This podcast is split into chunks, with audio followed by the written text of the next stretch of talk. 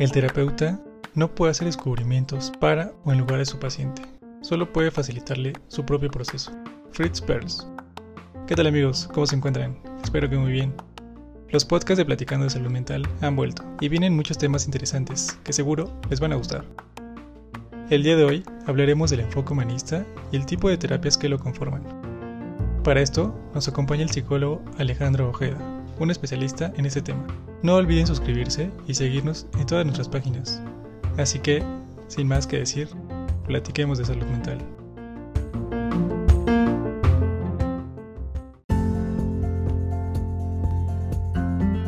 Como anteriormente habíamos estado hablando de otros enfoques, en esta ocasión vamos a hablar sobre la terapia humanista y tenemos este buen psicólogo con maestría en este enfoque. ¿Cómo te encuentras el día de hoy? Bien, David, aquí pues a gusto con esta entrevista. Me gustaría empezar por preguntar qué es la terapia humanista. Bueno, mira, la terapia humanista es considerada, o así la llamó Abraham Maslow, que es uno de los principales representantes del enfoque humanista, como la tercera fuerza en psicología. ¿Por qué se le llama la tercera fuerza? Por una parte, por cuestiones de tiempo, cuestiones cronológicas. ¿sí? La psicología humanista surge como alternativa ante el psicoanálisis y el conductismo. Cronológicamente hablando, el psicoanálisis surge primero surge por ahí de 1900 propiamente, aunque ya Sigmund Freud, que es el que crea el psicoanálisis, ya estaba haciendo sus investigaciones con anterioridad, pero propiamente se considera que surge en 1900. Posteriormente, en Estados Unidos, surge el conductismo con John Watson. Entonces, eran las dos corrientes que predominaron en la primera mitad del siglo XX. Sin embargo,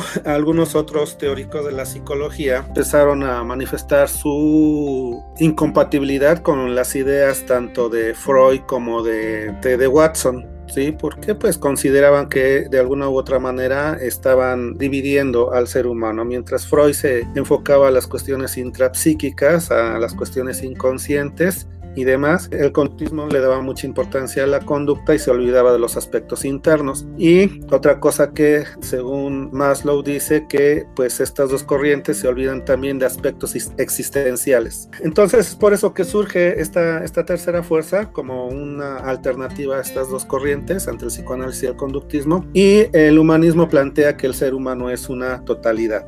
Es decir, somos cognición, somos pensamientos, somos emociones, somos cuerpo y algunos hablan de una dimensión espiritual. Por ejemplo, eh, Víctor Frank, que es quien desarrolla la logoterapia, que es la terapia del sentido de la vida, él habla de una dimensión espiritual, no entendida como una cuestión religiosa, sino más bien es una dimensión única del ser humano en donde está la capacidad de elegir y decidir, es decir, la libertad, están los valores, está la capacidad de amar, de trascender y el sentido de vida. Entonces, la perspectiva que tiene el humanismo del ser humano es más amplia. Por eso se habla de que en el humanismo de que el ser humano es un ser holístico, es decir, somos una, una totalidad. Actualmente, pues ya sabemos que eso es bastante obvio, ¿no? Pero cuando empieza esta propuesta, pues no era tan, tan obvio. Sí es importante tomar en cuenta este enfoque porque pues es un enfoque integral del ser humano. Sí hay que escuchar al paciente, qué es lo que nos dice, pero también es importante saber qué es lo que está pasando con él en el aspecto emocional. Muchas veces si nos enfocamos únicamente al discurso, a lo que dice el paciente y no abordamos la cuestión emocional que tiene que ver también con una respuesta corporal, pues a veces no, a lo mejor no se avanza mucho.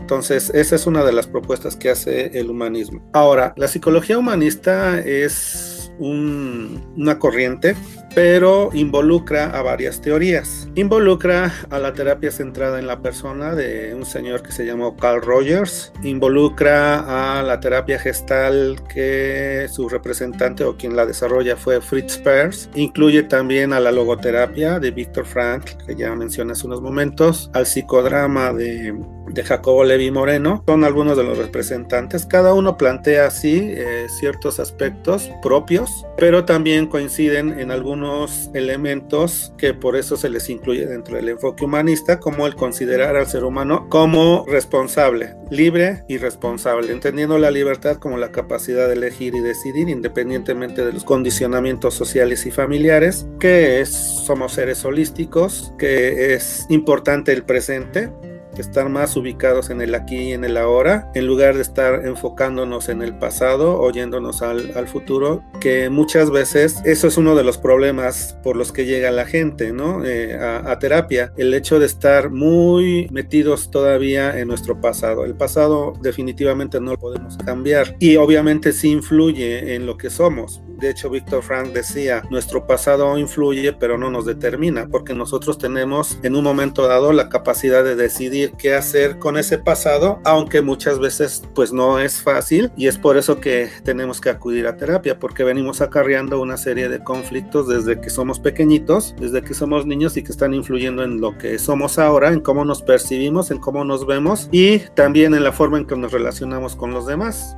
en la forma en que nos relacionamos con el mundo que nos rodea o también en la forma obviamente en la que nos relacionamos con nuestras parejas. Entonces influye en todo esto, pero pues sí lo podemos ir cambiando poco a poco. Entonces repito, por eso es importante acudir a terapia porque el hecho de que estemos anclados en nuestro pasado pues nos lleva a sentirnos tristes, incluso a caer en una situación depresiva por estarnos preguntando por qué viví esto, por qué viví aquello, por qué me trataron de esta forma, por qué no viví en una circunstancia diferente. Y también por esto que vivimos en el pasado muchas veces nos vamos al futuro. Estas ideas, por ejemplo, de ser perfeccionistas, de querer hacer todo perfecto, de preocuparnos por lo que pudiera pasar y que muchas veces creamos una serie de fantasías sobre lo que puede pasar, pues eso nos provoca ansiedad y que también tiene que ver con lo que nosotros pudimos haber aprendido en nuestro pasado. Por eso es importante trabajar trabajar todo esto. Hay que tomar en cuenta que, por ejemplo, en la terapia gestal, que como ya mencioné es una teoría que se incluye en el enfoque humanista, dicen todos tenemos asuntos inconclusos, todos. Y esos asuntos inconclusos, pues obviamente muchas veces no nos dejan estar bien. Y muchas veces,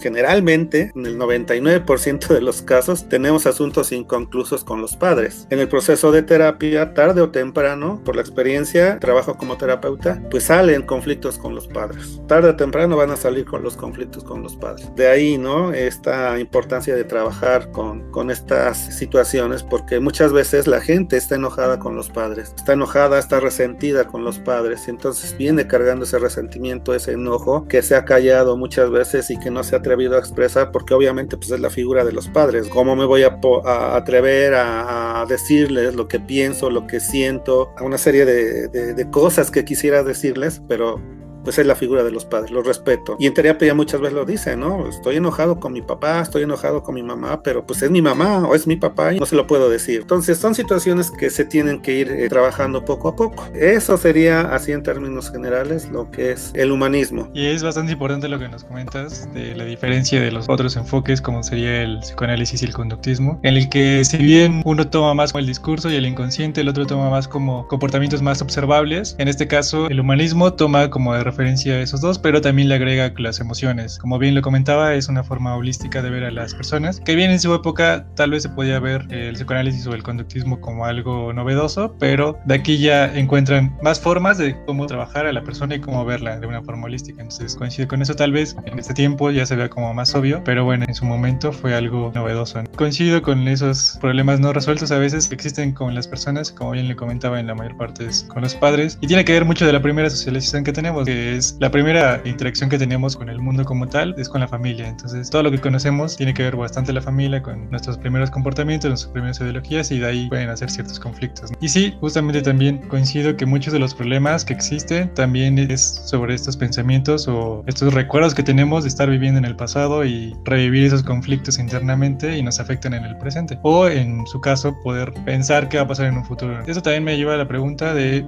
qué nos puede ofrecer la terapia humanista en ese caso. Una de las situaciones que propone el enfoque humanista es precisamente tener una relación más humana con el paciente. Plantean que el encuentro entre el paciente y el terapeuta es un encuentro entre dos seres humanos. De hecho, Carl Rogers habla mucho de este tema de, de la empatía, ¿no? Entonces, Incluso Rogers decía que la relación que se establece con el paciente, con el cliente, puede ser más importante que la misma técnica del enfoque que se maneja. Y eso es cierto, la gente que llega a terapia pues necesita ser escuchada, quiere ser escuchada por toda esta carga emocional que ya viene cargando, por todos los conflictos que ha tenido. Entonces el hecho de encontrarse con un terapeuta empático que le proyecte esta actitud de atención, de estar entendiendo la situación por lo que está atravesando, el de no emitir juicios de valor, no juzgarlo, pues lleva ¿no? a que la persona se sienta con la suficiente confianza como para poder hablar de toda la problemática que, que tiene, ¿no? Todas las problemáticas que tiene. Entonces, esa es una de las cosas que puede, que aporta el humanismo, ¿no? La actitud del terapeuta con el cliente. Ser empático, ser cálido, ser humano con, con la persona. No asumir una actitud distante e indiferente con, con el cliente, porque finalmente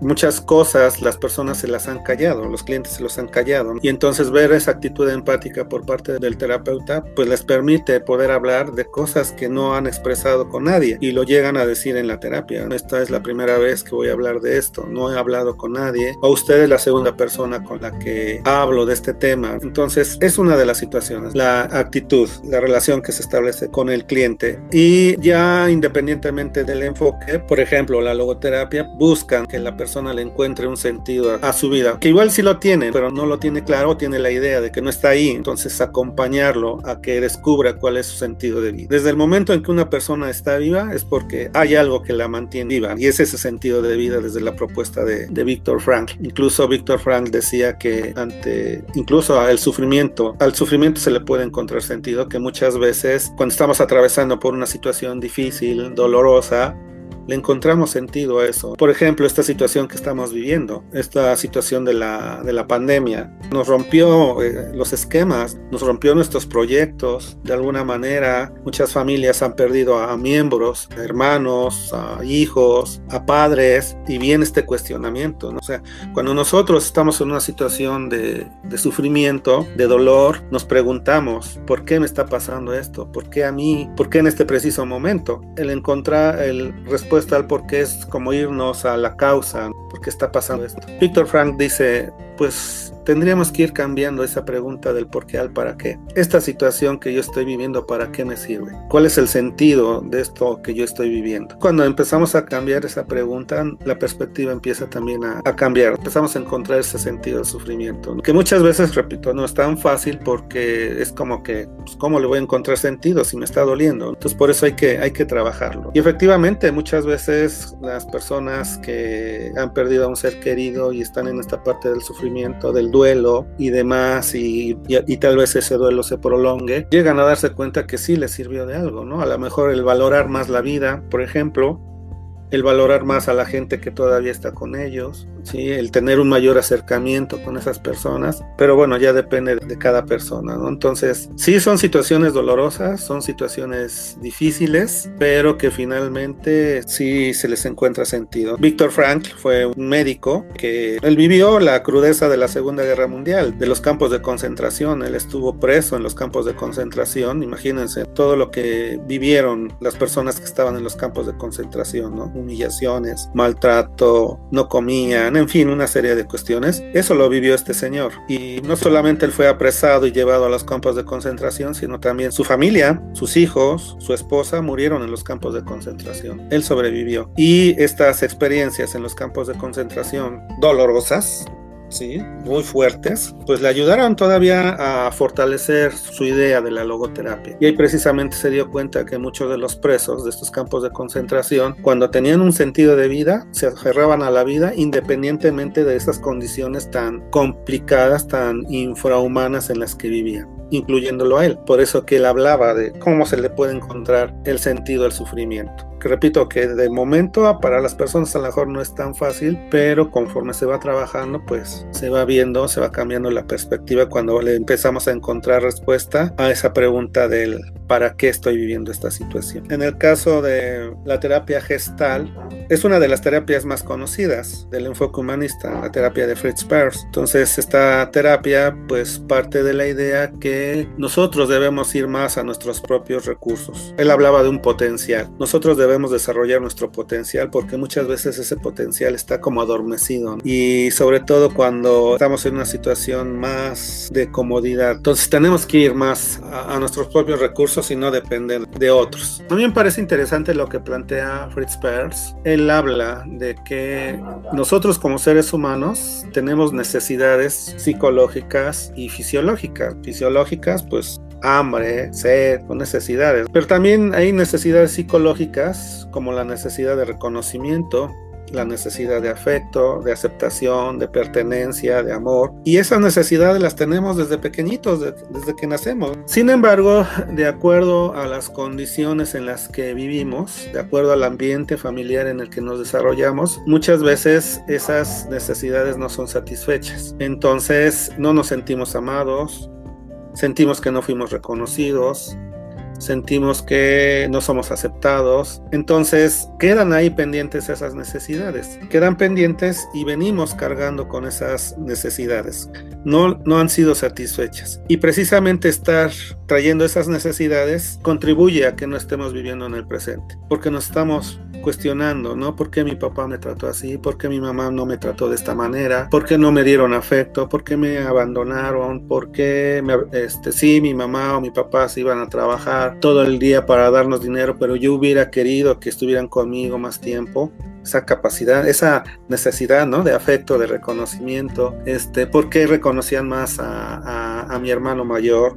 ¿No? Y a mí me ignoraban. ¿Por qué me comparaban con otros niños? No me sentía reconocido y eso obviamente influye en cómo nos sentimos. ¿Por qué no me quiso mi papá? ¿Por qué no me quiso mi mamá? Este, ¿por qué no tuve una familia completa, funcional, en la que estuviéramos todos juntos? Entonces, todas estas situaciones influyen repito, influyen, más no nos determinan. Influyen en cómo nos sentimos ahora, cómo nos sentimos en nuestras relaciones interpersonales. ¿Qué busco en la otra persona? ¿Qué busco que esa persona satisfaga que no fue satisfecho en mi, en, mi niñez? Entonces, a lo mejor yo viví en una familia en la que pues el papá se fue, la mamá tenía que ir a trabajar, entonces nos llevaba con los tíos a vivir, a estar unos días con la abuelita, con otros tíos, y era como estar no tengo una familia, ¿no? Entonces, cuando me relaciono ya de adulto, busco una pareja, voy a querer tener una familia a toda costa. Es un ejemplo, ¿no? Voy a querer tener una familia a toda costa. Pero aparte tengo la necesidad de afecto, de, amor. Entonces quiero que la, persona con la que este, me estoy relacionando me dé ese afecto, me dé ese amor. Entonces si esa persona me habla bien, me habla bonito, me habla con cariño, me engancho inmediatamente. Y digo, aquí es, y ya empiezo a fabricar una serie de ideas. Ah, aquí es, aquí es donde me voy a quedar y con esta persona voy a, a formar una familia en donde voy a tener hijos y vamos a hacer, voy a hacer todo lo posible por ser feliz inmediatamente ya quiero que esa persona esté conmigo toda la vida. Y pues esa persona tiene sus propias necesidades también. Entonces ve que yo ya me estoy enganchando, ya quiero más allá de lo que pudiera ser. Y dice, no, pues sabes que ahí nos vemos, ¿no? O sea, sí, sí nos estamos conociendo, pero pues dame chance, ¿no? No es como para que ya quieras que nos casemos o tengamos una familia, tengamos hijos, no, espera. Pero y termina esa relación y me va a doler porque dije, ¿cómo es posible que este vuelva a repetirse eso que viví en la infancia, de que me abandonó mi papá, ahora me abandona mi pareja y al rato otra persona me habla bonito y entonces me engancho también con esa persona y vuelvo con todas estas fantasías de querer crear una familia y entonces no me doy cuenta cómo yo también en función de esas necesidades no satisfechas estoy provocando que se aleje la otra persona. Entonces esas son situaciones que se dan o el hecho de no ser reconocido, el hecho de que por ejemplo sienta que mi papá nunca me reconoció, que hiciera yo que lo que hiciera no me reconocía, no había esas palabras, qué bueno hijo, te felicito hijo, o mi mamá. Entonces, oye papá, mira, saqué 10, y esa actitud distante, fría. Oye papá, me inscribí al equipo de fútbol de la, de la escuela y no pasa nada. Oye papá, vamos a jugar el fin de semana, vas con nosotros, no tengo tiempo, ¿no? Entonces no me siento reconocido. Y entonces al rato crezco y digo, como para qué hago cosas? Y caigo en esta situación de posponer y posponer y posponer, porque finalmente, ¿para qué hago las cosas si no soy reconocido? ¿no? Es otra situación que se puede dar ante una falta de reconocimiento por parte de los padres. Entonces, ¿para qué hago las cosas si la gente no me reconoce? Pero en el fondo está el que no me reconocen mis padres o mi papá o mi mamá. O cuando hay un hermano mayor, igual. Siempre mi hermano, él sí es inteligente, él sí va a ser alguien en la vida, porque luego nos dicen eso. Él sí va a ser alguien en la vida, tú no. Y entonces, pues, ¿para qué hago las cosas si finalmente no hay un reconocimiento? Son ejemplos que, que ahí están, que son de la vida de la vida real, casos de la vida real, y que tienen que ver con esas necesidades no, no satisfechas. Por eso en terapia gestal se habla de cerrar asuntos inconclusos, porque esas necesidades no satisfechas desde la infancia son asuntos inconclusos, asuntos no cerrados, y que obviamente están influyendo, repito, en cómo nos sentimos, en cómo me percibo, en cómo me relaciono. Son de las situaciones que puede ofrecer la terapia, ¿no? El que em, empecemos a cerrar hablando de la terapia gestal, empezamos a cerrar esos asuntos inconclusos para que nos empecemos a sentir mejor con nosotros, que mejoren nuestras relaciones y estemos en ese proceso. Justamente ahorita que te nos comentabas todo esto, se me venía a la mente una frase de Peirce donde comentaba que el proceso terapéutico es el cambiar, el apoyarnos en los demás, apoyarnos en tus propios recursos, que justamente puede definir justamente qué es este proceso terapéutico. Y justo eso es lo que me gustaría preguntar, ¿cómo es el proceso terapéutico dentro de, esta, de este enfoque humanista? De igual estás comentando de la terapia gestal, pero ¿cómo es el proceso terapéutico a comparación de los otros enfoques? Cada teoría dentro del humanismo tiene su propia forma de abordar las, las situaciones. Entonces, eh, en el caso de la terapia gestal, pues se trabaja con las necesidades que van surgiendo en el proceso de terapia. En terapia gestal se plantea que todas las situaciones por las que llega, por las que puede llegar una persona a terapia, tienen que ver con esos asuntos inconclusos. Puede llegar con planteando problemas de carácter. Es decir, ¿sabe qué? Vengo a verlo porque soy una persona muy tímida, muy insegura, o soy una persona que se exalta fácilmente. Puede llegar por cuestiones relativas a la forma en que me relaciono. O sea, ¿sabe qué? Tengo problemas con mis parejas. No sé por qué razón, pero no soy capaz de mantener relaciones duraderas.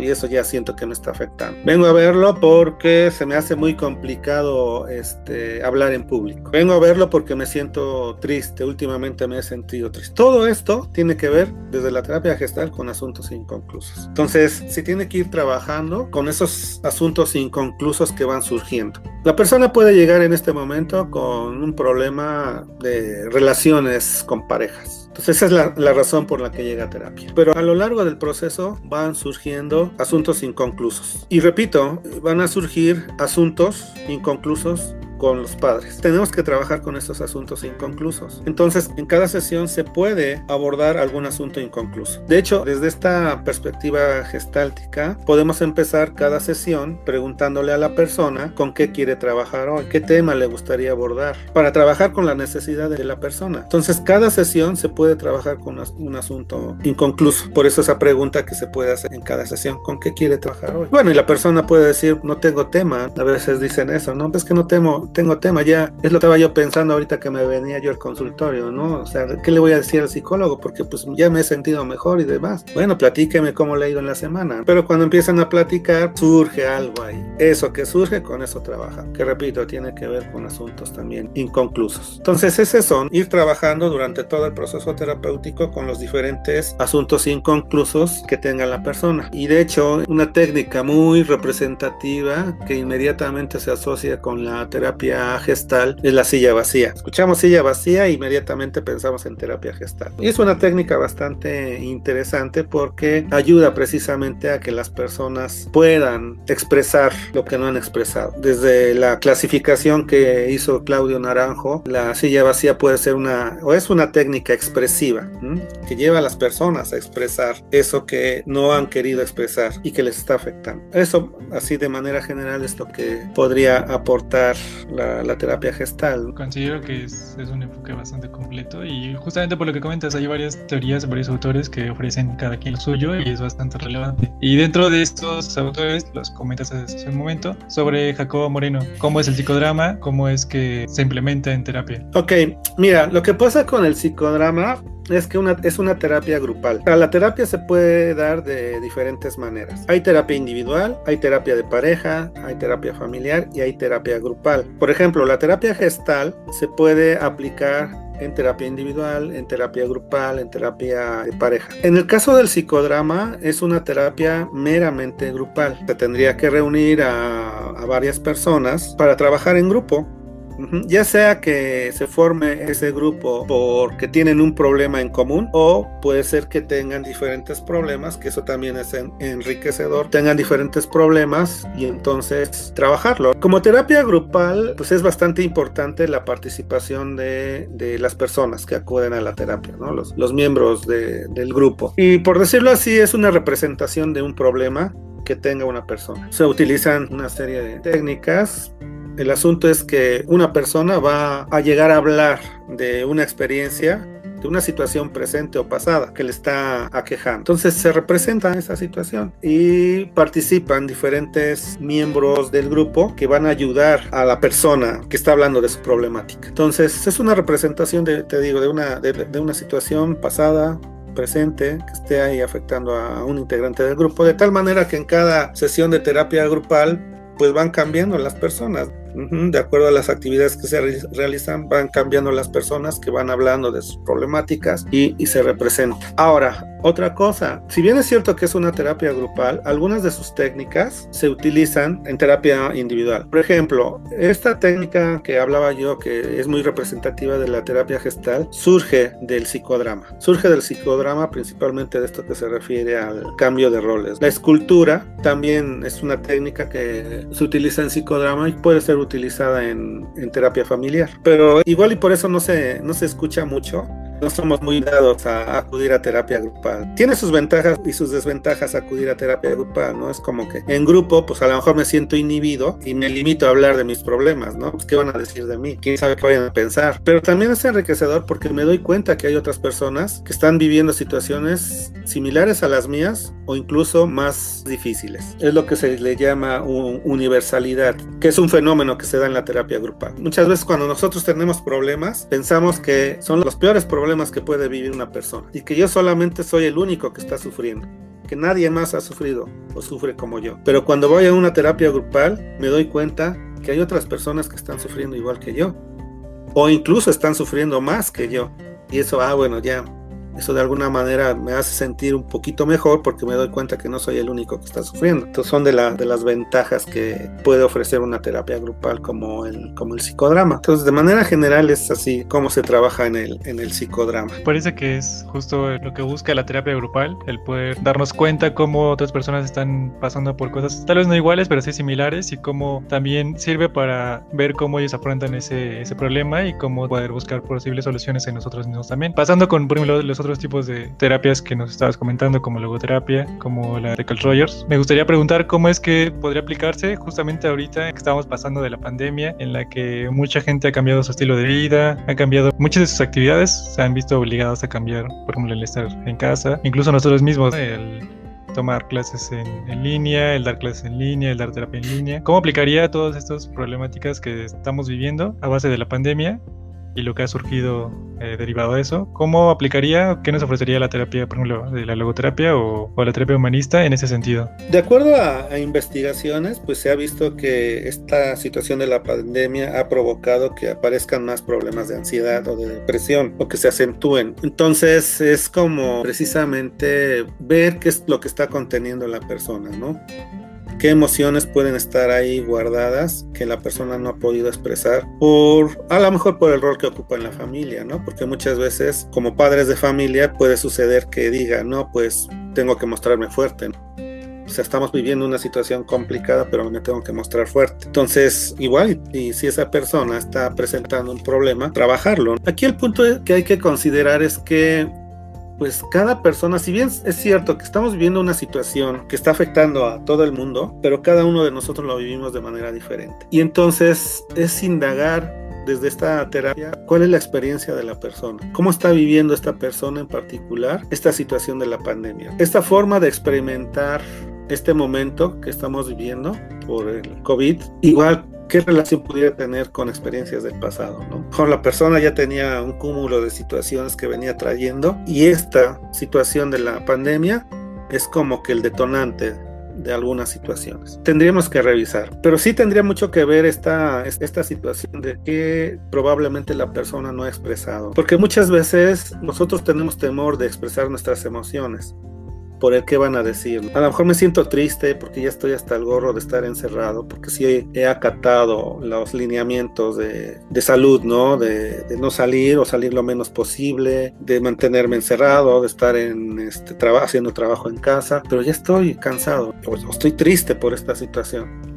estoy enojado. Llevar a la persona que en, en, en el ámbito de la, de la, terapia, de una sesión terapéutica, pues lo, lo llegue a expresar ¿no? e indagar qué más puede haber allí, que tenga que ver igual con situaciones pasadas, pero es, a ver, ¿qué está experimentando la persona? ¿no? ¿Qué puede estar conteniendo? ¿Qué puede estar ahí limitando? Entonces, yo creo que tiene mucho que ver con eso, ¿no? Que las personas en el ámbito de la terapia, un ámbito más seguro, puedan expresar lo que no han expresado. Puede ser. Y, y, considero que aquí también como recapitulando lo que habías comentado en un principio, tiene que ver bastante la relación terapéutica que está entre paciente y terapeuta, en la que si el paciente también, bueno, la, parte de las dos, ¿no? Se sienten cómodos y existe esta confianza, esta también autenticidad de parte del, del terapeuta, en la que crean un ámbito pues acorde para poderse expresar de la mejor manera, eso ayuda también bastante y, y aquí siempre lo hemos comentado, siempre vamos a recomendar que las personas vayan a terapia si bien es, es bueno hablar de las emociones y lo que sentimos,